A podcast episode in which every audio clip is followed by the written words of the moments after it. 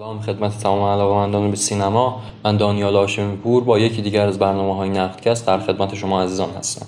در این نوبت از نقدکست بنابر این هست که در مورد یکی از شاهکارهای درخشان استاد بزرگ سینما اینگمار برگمان سوئدی صحبت بکنیم. فیلم سونات پاییزی. فیلمی که یکی از آثار متأخر استاد به حساب میاد و در واقع آخرین اثر سینمای برگمان هست. بعد از اون فیلم هایی که برگمان می‌سازه عمدتا تولیدات تلویزیونی بودن. حتی اگر در سینما هم اکران شده باشن فیلم هایی هستن که production تلویزیونی داشتن. سونات پاییزی بیشتر از هر چیزی نقد هنره. نقد هنری که انسان توش نیست. نقد هنرمندی که انسان نیست در وهله اول اینجا دقیقا جایی که برگمان با چخوف هماوا میشه. چخوف یک داستانی داره به نام ملخ. که در اون شخصیت های هنرمند زیادی وجود دارن از نقاش گرفته تا شاعر و عمدتا انسان های خیانتکاری هستند و این وسط یک پزشک وجود داره به نام دیموف که در نهایت هم فداکار و ایثارگر بزرگ داستان همون شخصیت پزشک و چهره خیلی خوبی از هنرمندان توی اون داستان نشون داده نمیشه.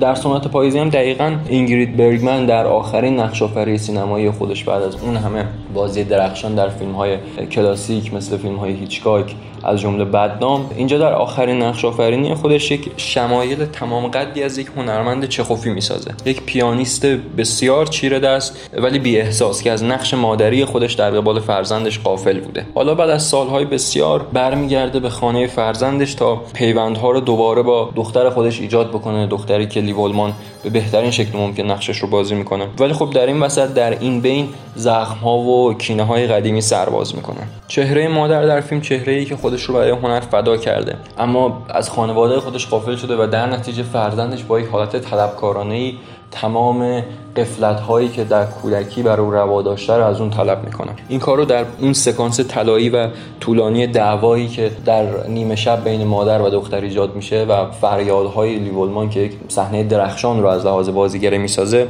بیشتر از هر جایی نشون میده که عقده های ای که در کودکی داشته حالا سر باز کردن و مادرش رو جوابگو می‌دونه. میزانسن های استادانه ای که برگمان در این فیلم می‌گیره و نحوه چینش بازیگرها و حتی نحوه چینش دکور دقیقا مثل فیلمی که قبل تر ساخته فریادها و نجوه ها به شکل بسیار استادانه مهندسی شدن. روابط بین شخصیت ها توی تک تک نماها با دقت به شکلی چیده شده که ما بتونیم ارتباط افراد با هم رو بهتر درک بکنیم. رابطه مادر و دختری فیلم که بسیار پرفراز و نشیبه شاید یکی از بهترین نمونه های روابط بین مادر و دختر در تاریخ سینما باشه. با وجود عشق ظاهری بین مادر و فرزند در حقیقت می‌بینیم که حتی این عشق بسیار از موارد تبدیل به تنفر میشه. و لیولمان از مادر خودش متنفره. شخصیت خواهر رو هم داریم هلنا که دقیقا در اثر قفلت های مادر به مریضی مبتلا شده. و یک چنین مادری حالا به عنوان یک آرتیست در جهان شهره است اما این چنین خانواده خودش رو در نظر نمی‌گیره و باعث تمام این مشکلات میشه. در جای جای روایت ما شاهد یک سری فلشبک هستیم. فلشبک هایی که گاهم به صورت مستقیم و گاهم به صورت dissolve به کودکی لیو اولمان زده میشن. و ما می‌بینیم که دختر در کودکی چقدر علاقه به ارتباط با مادرش داشته و مادر در طرف مقابل با بیتوجهی های مدام خودش با سفرهای مدام خودش به دلیل کاری و شغلی که داشته سبب میشه که تمام این عشق و علاقه به شکل عقده در کودک رشد بکنه. حتی در خلال صحبت های لیولمان در شب دعوا میشنویم که میگه که کتاب هایی برای من می آوردی که من مدام اونها رو مطالعه می‌کردم اما متوجه نمی‌شدم چی هم.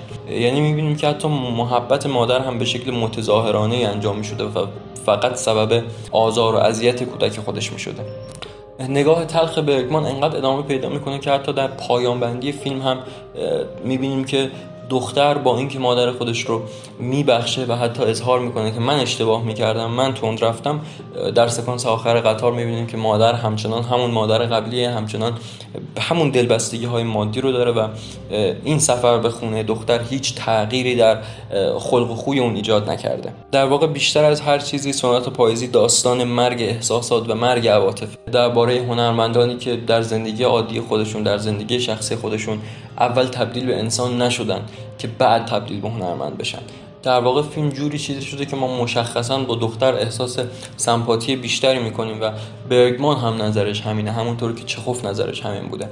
تماشای سونات پاییزی برای امروز ما از این جهت ها اهمیتی که می‌تونه برای خصوصا نسل جدیدی که دارن وارد هنر میشن این مسئله رو روشن بکنه که چقدر برخی از اخلاقیات و مسئله انسانیت مهمتر از هنر و در وهله اول باید به اون توجه کرد.